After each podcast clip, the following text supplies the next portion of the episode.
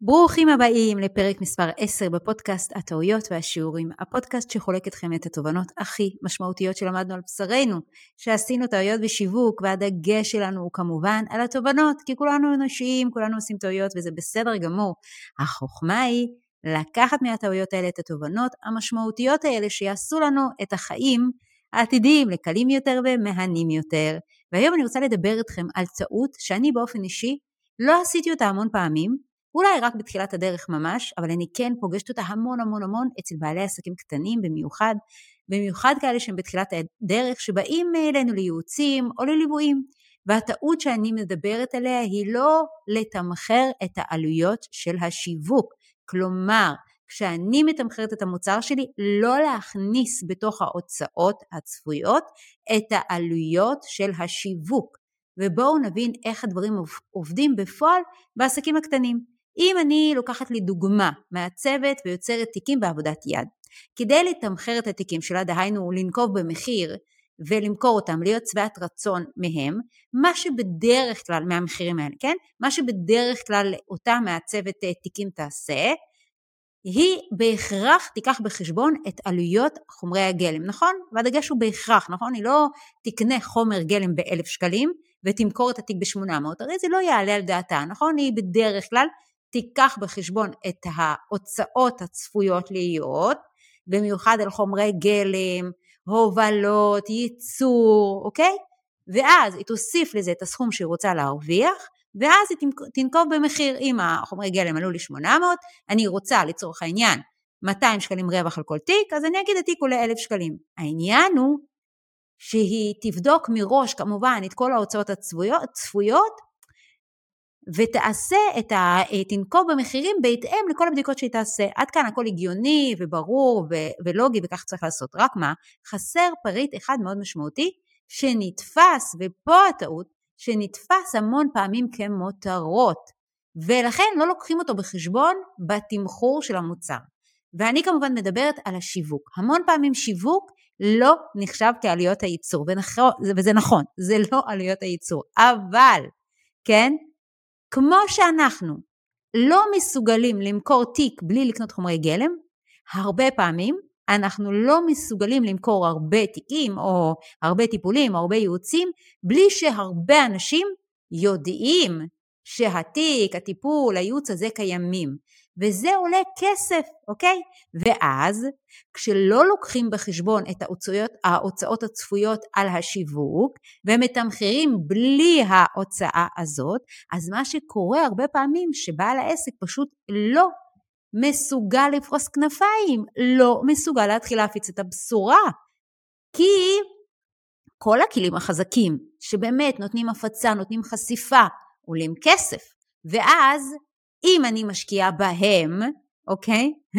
אז אני בהכרח פוגעת ברווחיות, כי אם השארתי לעצמי 200 שקלים לרווח, והכלי עולה לי 200 שקלים, אז הכלי אוכל במרכאות מהרווח שקיוויתי שהוא יהיה, כן? ואז אני סוג של מסונדלת, אני כמעט ולא מסוגלת לזוז, כי כל פעם שמציעים לי שיווק בעלויות, וזה בדרך כלל שיווק טוב הוא עולה כסף, בין אם אה, על הפרסום, על החשיפה, בין אם אה, מישהו אחר עושה לנו את השיווק, זה עולה כסף, ואז אם לא תמכרתי את זה מראש, אז כמעט ואין לי שום סיכוי לזוז, אוקיי? כמובן שיש עסקים שעושים את החישובים האלה מראש, אבל בדרך כלל זה עסקים מנוסים, הם יודעים שלא תמיד מתמחרים בהכרח לפי חומר גלם או בהכרח לפי שעת עבודה, אלא מתמחרים לפי הערך שמקבלים. זה בדרך כלל המנוסים, כן? כמובן החברות הגדולות בוודאי לוקחות בחשבון את עלויות השיווק, אבל זה מתוך ניסיון. רוב בעלי עסקים בתחילת הדרך, כן?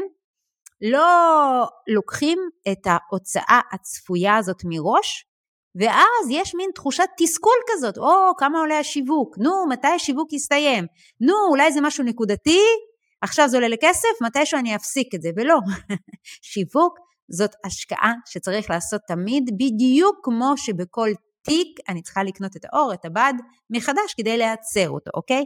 עכשיו, ממה זה נובע הרבה פעמים? מתוך העובדה שבאמת את עלויות הייצור או עלויות חומר גלם אני יכול לבדוק מראש. ובשיווק, הרבה פעמים לא יכולים לנקוב לנו בסכום כמה יעלה לי למכור תיק אחד, כדי שאני אעשה הכפלות, כדי שאני אדע מראש איך לתמחר, אוקיי? ואז אמ, בעל עסק גם חושב שזה סוג של אמ, מותרות, וגם לא בדיוק יודע איפה לקבל את התשובות, והוא לא מתמחר את זה, ובאמת מאוד מאוד מאוד קשה להקים ככה עסק רווחי, יציב, טוב, כשאין התחשבות בעלויות השיווק מראש. אז מה עושים תכלס? אוקיי, הדבר הראשון שעושים זה מבינים ששיווק הוא כמו ייצור, אוקיי? זו הוצאה שמבחינתי היא שוות ערך לייצור, גם אם חשבונאית זה נכנס לסעיפים אחרים, כי בלי בד אי אפשר למכור את התיק, גם בלי שמישהו יודע על התיק אי אפשר למכור אותו, אוקיי? אז נכון שבתחילת הדרך כשאנחנו פותחים עסק יש כל מיני אנשים שאנחנו יכולים לספר על התיק שלנו, או על הטיפולים שלנו, או על הייעוצים שלנו, או על התכשיטים שלנו, בהתחלה אנחנו יכולים לספר להם בחינם.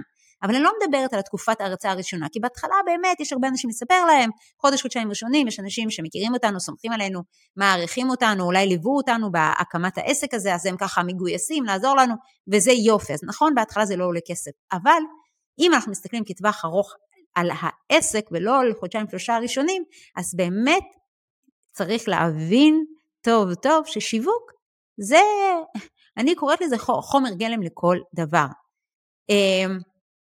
אמ, ובאמת צריך להבין שכמות הקניות, לא בהתחלה, לא בתחילת הדרך ממש, אלא נגיד חצי שנה אחרי שהקמנו את העסק, כמות הקניות היא תמיד אחוז מתוך כמות האנשים שמכירים אותנו. הרבה מאוד בעלי עסקים ממריאים טוב בהתחלה, כי יש הרבה אנשים שמכירים אותם, אבל once המעגל הזה מסתיים, אחר כך כמות האנשים החדשים שמכירים אותם ואת העסק שלהם מדי חודש, כל כך קטנה שאין להם באמת סיכויים להגיע לאחוזים מספיק גבוהים שמספקים להם את ההכנסה המספקת. זאת אומרת, אם אני רוצה לצורך העניין כל חודש, כל חודש למכור 100 תיקים, אני צריכה שכל חודש ידעו על זה אלף אנשים חדשים, וכל הזמן המעגל הזה ילך ויתרחב, אוקיי? אז אם המטרה שלי נגיד למכור עשרה ליוויים, גם אם זה לא היקפים מאוד מאוד גדולים, אני רוצה עשרה טיפולים, עשרה ליוויים, אני צריכה לוודא שכל חודש אני אקבל חשיפה של פי 10, פי 20, פי 30, כל אחד בעסק שלו, אבל חשיפה קבועה ומתחדשת. כל הזמן, וזה בדרך כלל עולה כסף. זאת אומרת, אם אני כל חודש הולכת לקבוצת נטוורקינג, בדרך כלל כמות החשיפה לא גדלה, כי זה אותם האנשים, אולי הם קצת יכולים להפיץ, אבל אם אני צריכה, רוצה למכור עשרה טיפולים, ואני צריכה שכמה מאות אנשים ידעו על זה כל חודש חדשים, אז אותה קבוצת נטוורקינג, גם אם היא מספרת על הטיפולים שלי, זה לא יגיע לאותם ההיקפים. כנ"ל הנוכחות ברשתות החברתיות החינמית, כי תמיד זה אחוז מתוך החברים או מתוך האוהדים בדף, אם אני עושה את זה אורגנית ללא העלות הכספית. אז אם אני רוצה לפרוץ את המעגל האורגני הזה שהכיר אותי בהתחלה, אני ארצה להשקיע בכלים שנותנים לי חשיפה גדולה ומשמעותית כל חודש וזה עולה כסף, אוקיי? אז זה דבר ראשון להבין שבאמת אה, שיווק זה לא מותרות, זה לא עושים את זה כשיש לנו מספיק הכנסות, אלא זה חלק מחומי הגלם. הדבר השני שצריך לעשות במצב הזה, שאני ממליצה לעשות במצב הזה, הוא לבדוק מהמקדמים המנוסים כמה עולה לגייס לקוח בתחום שלכם. אז קודם כל, כשמבינים שיש ממש מושג כזה עלות גיוס לקוח, מבינים קודם כל שזה לא מותרות, אוקיי? יש אשכרה עלויות לגייס לקוח, כמו שיש עלויות לייצר או לשנע, או עלויות למיטת טיפולים, או השכרת חדר טיפולים, לא משנה איזה תחום נלך. יש אשכרה עלויות לזה שיהיה לנו לקוח, אוקיי? אמ, דבר נוסף, שמבינים במצב הזה, כשמבינים כמה פחות או יותר עולה לגייס לקוח, מבינים שהאם משתלם לי למכור את מה שתכננתי למכור. זאת אומרת, אם אני מבינה שיש לי איזשהו מוצר חד פעמי שאני מוכרת, ועלות הגיוס שלו היא, נגיד אני מוכרת משהו ב-300 שקלים, אבל עלות הגיוס שלו הצפויה זה 150-200, אני צריכה לחשוב האם זה משהו שהוא משתלם לי, אוקיי? האם זה כדאי לי? האם זה מספיק לי כדי להתפרנס? אם לדוגמה אני מוציאה ספר, זה הרבה פעמים אה, מגיעים אלינו אנשים שהם מוציאים ספר, שזה משהו שאנשים יקנו חד פעמית, אוקיי? ואם אני לא הולכת להפיץ אותו דרך חנויות ובדרך ה... הסטנדרטית נקרא לזה, ואני רוצה להיעזר בשיווק דיגיטלי, כן? ואני רוצה עבור הספר שלי 80 שקלים, הרבה פעמים יש מין מחשבה כזאת שאם אני לא אכנס לחנויות ואני לא אשלם למפיץ ואני אעשה את זה בשיווק דיגיטלי, אז יהיה לי יותר זול. אז צריך להבין האם זה באמת יהיה יותר זול, ומה ההערכה של מקדם אה, אה, שהוא מבין בתחום של עלות גיוס לקוח. אם נגיד אני רוצה עבור הספר שלי 80 שקלים, אבל ההערכה היא שעלות גיוס לקוח, זאת אומרת רכישה, תעלה לי 60 שקלים, ואני מבינה שהקהל הפוטנציאלי שהוא בסך הכל מצומצם, כי זה בנישה, ואותו בן אדם לא יקנה עוד פעם את אותו הספר, כן? אז uh, אני אעשה את החישובים, האם רווח של 20 שקלים, עזבו שגם יורידו על זה מע"מ ומס הכנסה וכו', האם זה משהו שהוא מספיק לי כדי להתפרנס? אם זה לא מספיק לי, אז אני אעשה את החישובים האלה ואני אבין, אולי בעצם הספר שלי יהיה חלק מהמשפך. ואז עלות גיוס, גיוס לקוח היא אמנם תהיה לי 60 שקלים, אבל מיד אחרי שבן אדם יקנה, אני כבר אוכל להציע לו בחינם שירותים הרבה יותר, אה, או, או מוצרים הרבה יותר יקרים, ואז בעצם גם הרווחתי את ה-20 שקלים וגם הצעתי את השירותים היותר אה, יקרים שלי והרווחתי כסף כשבעצם כבר כמעט ולא עלה לי כלום לשווק את הדברים המתקדמים, אוקיי? אני יכולה גם כמובן להחליט שהשיווק הדיגיטלי לא מתאים לי ודרך אחרת היא יותר משתלמת לי, או להבין שרווח אה, מהיר לא יצא מזה, ויום אחד, יום אחד הספר הזה יהפוך להיות רב מכר ואנשים יעבירו אותו מפה לאוזן, ככה לדוגמה קניתי את הספר חשוב והתעשר, כי שמעתי עליו באיזושהי מסגרת עסקית שלמדתי בה. אז כשהספר הופך להיות מותג ואנשים ממליצים עליו מפה לאוזן, אז כבר כמעט ואין לנו עלויות שיווק, אבל זה בדרך כלל לוקח זמן. מה שחשוב, כאמור, זה להבין את הסדרי גודל של עלויות גיוס לקוח, וזה כמובן אה, משתנה מתחום לתחום, ממוצר למוצר, אבל יהיה לכם איזשהו רפרנס להתייחס אליו, אוקיי? הדבר הבא, הדבר השלישי, שאני ממליצה זה לא להילחץ, כי הרבה פעמים במצב הזה מתחילים לחשוב, או זה יקר, או זה אה, מסובך, או לא נערכתי לזה, ואז נלחצים. אז קודם כל לא להילחץ, אוקיי? זה כמו שאני תמיד אומרת לילדים, גם המים בברזים עולים כסף, גם אם זה נראה לנו זורם חופשי, זה עולה כסף, שנייה, השאלה איך נערכים לזה, כן? אה, לא, מבינים שזה חלק, מה, חלק מהמשחק, אוקיי? אה, ואז אם העלויות נראות לי גבוהות, אני רוצה להבין בצורה מספרית האם זה משתלם לי או לא משתלם לי. אני שומעת המון בעלי עסקים שמקבלים החלטות לפי תחושות בטן, זה נראה לי יקר, זה נראה לי גבוה, זו הוצאה גדולה, כשבעצם אין מאחורי זה שום מספרים אמיתיים חוץ מתחושות בטן, ואני אסביר. אם נניח אני הולכת לשווק כרגע אה, אה, טיפולים, בסדר? ואני גובה על טיפול 300 שקלים. יופי טופי. ואז ה, ה, מי, ש, מי ש, אמ, משווק מנוסה אומר לי, תשמעי, בתחום שלך אני יודע שעולה לגייס, אה, שעלות גיוס הלקוח עומדת על סדר גודל של 150 שקלים. אוקיי? בעל עסק הרבה פעמים יכול להילחץ, להגיד מה זה חצי, זה לא משתלם, מה נשאר לי מכל טיפול 150 שקלים, טטטי טטטו, ולוותר על זה. כשבעצם זאת הסתכלות מאוד רגשית ולא עסקית, ואותו מטפל יכול להפסיד המון המון כסף בהסתכלות הזאת. למה בעצם? כי כשאני מגייסת לקוח, וזה לא לקוח חד פעמי, אני לא צריכה להסתכל על עלות הטיפול, אלא לעשות חישובים של הממוצעים.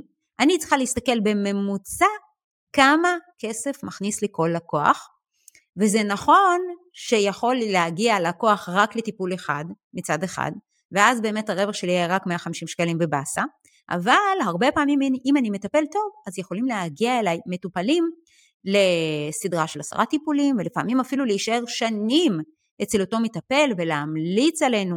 אז אני ממליצה לעשות את החישובים של אה, ממוצעים של הכנסות מכל לקוח, כאשר באמת מה שחשוב הוא זה להתחשב בעובדה שיש כאלה שבאים רק לטיפול אחד ויש כאלה שבאים לטיפול במשך שנים ולעשות את הממוצע והרבה פעמים נגלה שההכנסה מכל לקוח היא לפחות 3,000, אולי 5,000 שקלים, כי אנחנו מטפלים טובים ואנחנו עוזרים והם נשארים תקופה.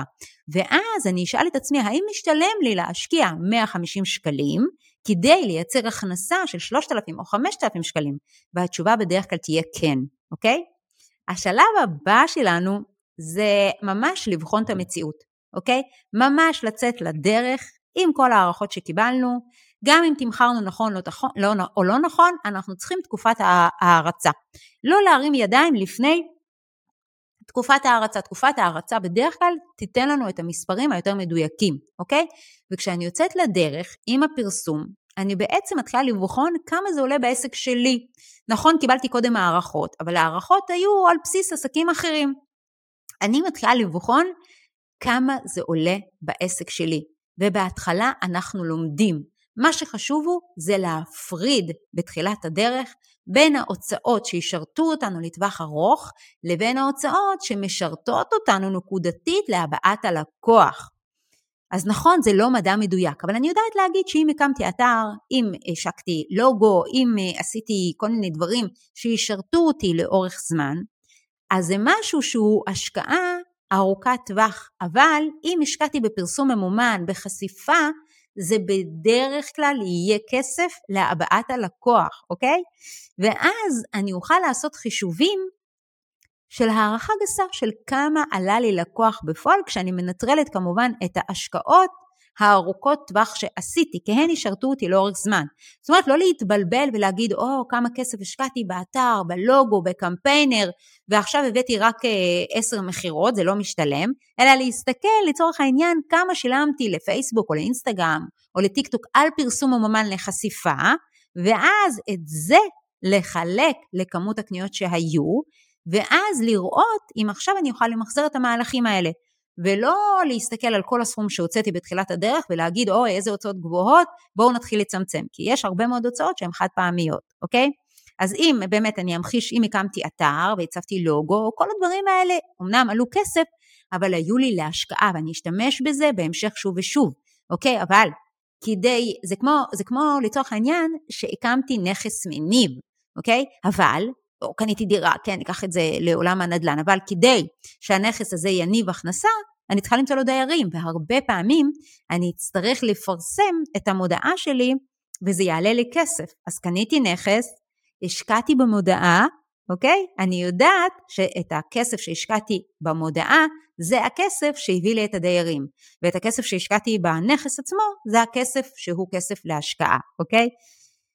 וככה בדיוק אנחנו מחשבים את זה בעסק, נגיד אה, אני רוצה להשקיע בחשיפה, ואז כשיש לי כבר אתר או איזה נכס שבניתי, ואז אני אחשב כמה עלה לי עיצוב של המודעות, כמה עלה לי קופירייטר, כמה עלה לי קמפיינר, כמה עלה לי המדיה, ואני אעשה עם זה את החישובים של כמה עלה לי להביא את הלקוח. וכמובן שאלו יהיו הערכות גסות, כן? כי גם בתחום השיווק זה משהו שהוא משתנה, וגם צריך לקחת אה, בחשבון שזה לא מדע מדויק, שלדוגמה בתקופת הבחירות המחירים של המדיה עולים, ובתקוף, וזה כמובן משתנה מתחום לתחום, בחירות זה ככה משפיע על כל התחומים, אבל אם אני בתחום של, אה, שבו מאוד מאוד חשוב לי לפרסם בקיץ, אז הרבה פעמים בקיץ מחירי הפרסום יעלו לתחומים מסוימים, וכך הלאה. אז אנחנו מבינים הערכה גסה של כמה עולה לנו לגייס לקוח, ולוקחים איזשהו טווח של אה, טעויות שגם אם נשקיע אולי לא נביא את ההחזר על ההשקעה, וגם יהיו תקופות שהמחירים של המדיה או של השיווק יעלו לנו. זה כמו ששיפצנו בית, אמרו לנו, וישבנו עם אדריכליות ועם קבלן, ועשינו את כל החישובים של העלויות שיהיו לנו. אמרו לנו, חמי אמר לנו אז, קחו 25% טעות בהוצאות. אמרנו לו, מה, מה, לא יכול להיות, לא יכול להיות, זה המון כסף, זה רבע מהסכום, לא יכול להיות, לא יכול להיות. בסוף זה פחות או יותר מה שעלה לנו, אבל היינו קצת יותר מוכנים לזה. אז צריך לקחת בחשבון שבשיווק גם יש תקופות וגם יש היררכיה, יש ערוצים שעולים קצת יותר, ערוצים שעולים קצת פחות, וחשוב להבין שזה לא מדע מדויק, אבל כשמבינים שזה עלות ומבינים מה סדר גודל ולוקחים 10%, 20% של טווח טעות, אז אפשר להגיע לכדי תמחור הרבה יותר מדויק, שיאפשר לכם לפרוס כנפיים עם שיווק ועם חשיפה מאוד מאוד טובים לעסק שלכם. לסיכום, מה שאני רוצה שתיקחו מהפרק הזה, זו התובנה ששיווק זה סוג של חומר גלם. למי שרוצה לבנות עסק רווחי ויציב, כן? כמו שאנחנו משקיעים כסף כל הזמן בחומרי הגלם כדי למכור, ככה בדיוק אנחנו משקיעים כסף כדי שאנשים ידעו על השירותים שלנו, או על המוצרים שלנו. וככה, כשהם ידעו, הם יוכלו לקנות, אוקיי? אז כשאתם באים לתמחר את המוצרים או השירותים שלכם, קחו בחשבון גם את עלויות השיווק. חברים, אני מאוד מקווה שנתרמתם מהפרק הזה, ואני אשמח מאוד לתגובות. תשתפו אותי, מה אתם חושבים? איזה אסימון נפל לכם? אני מאוד מאוד אשמח לשמוע את הפידבק שלכם, ואנחנו כמובן נשתמע בפרק הבא של הפודקאסט הטעויות והשיעורים. יאללה חברים, להתראות.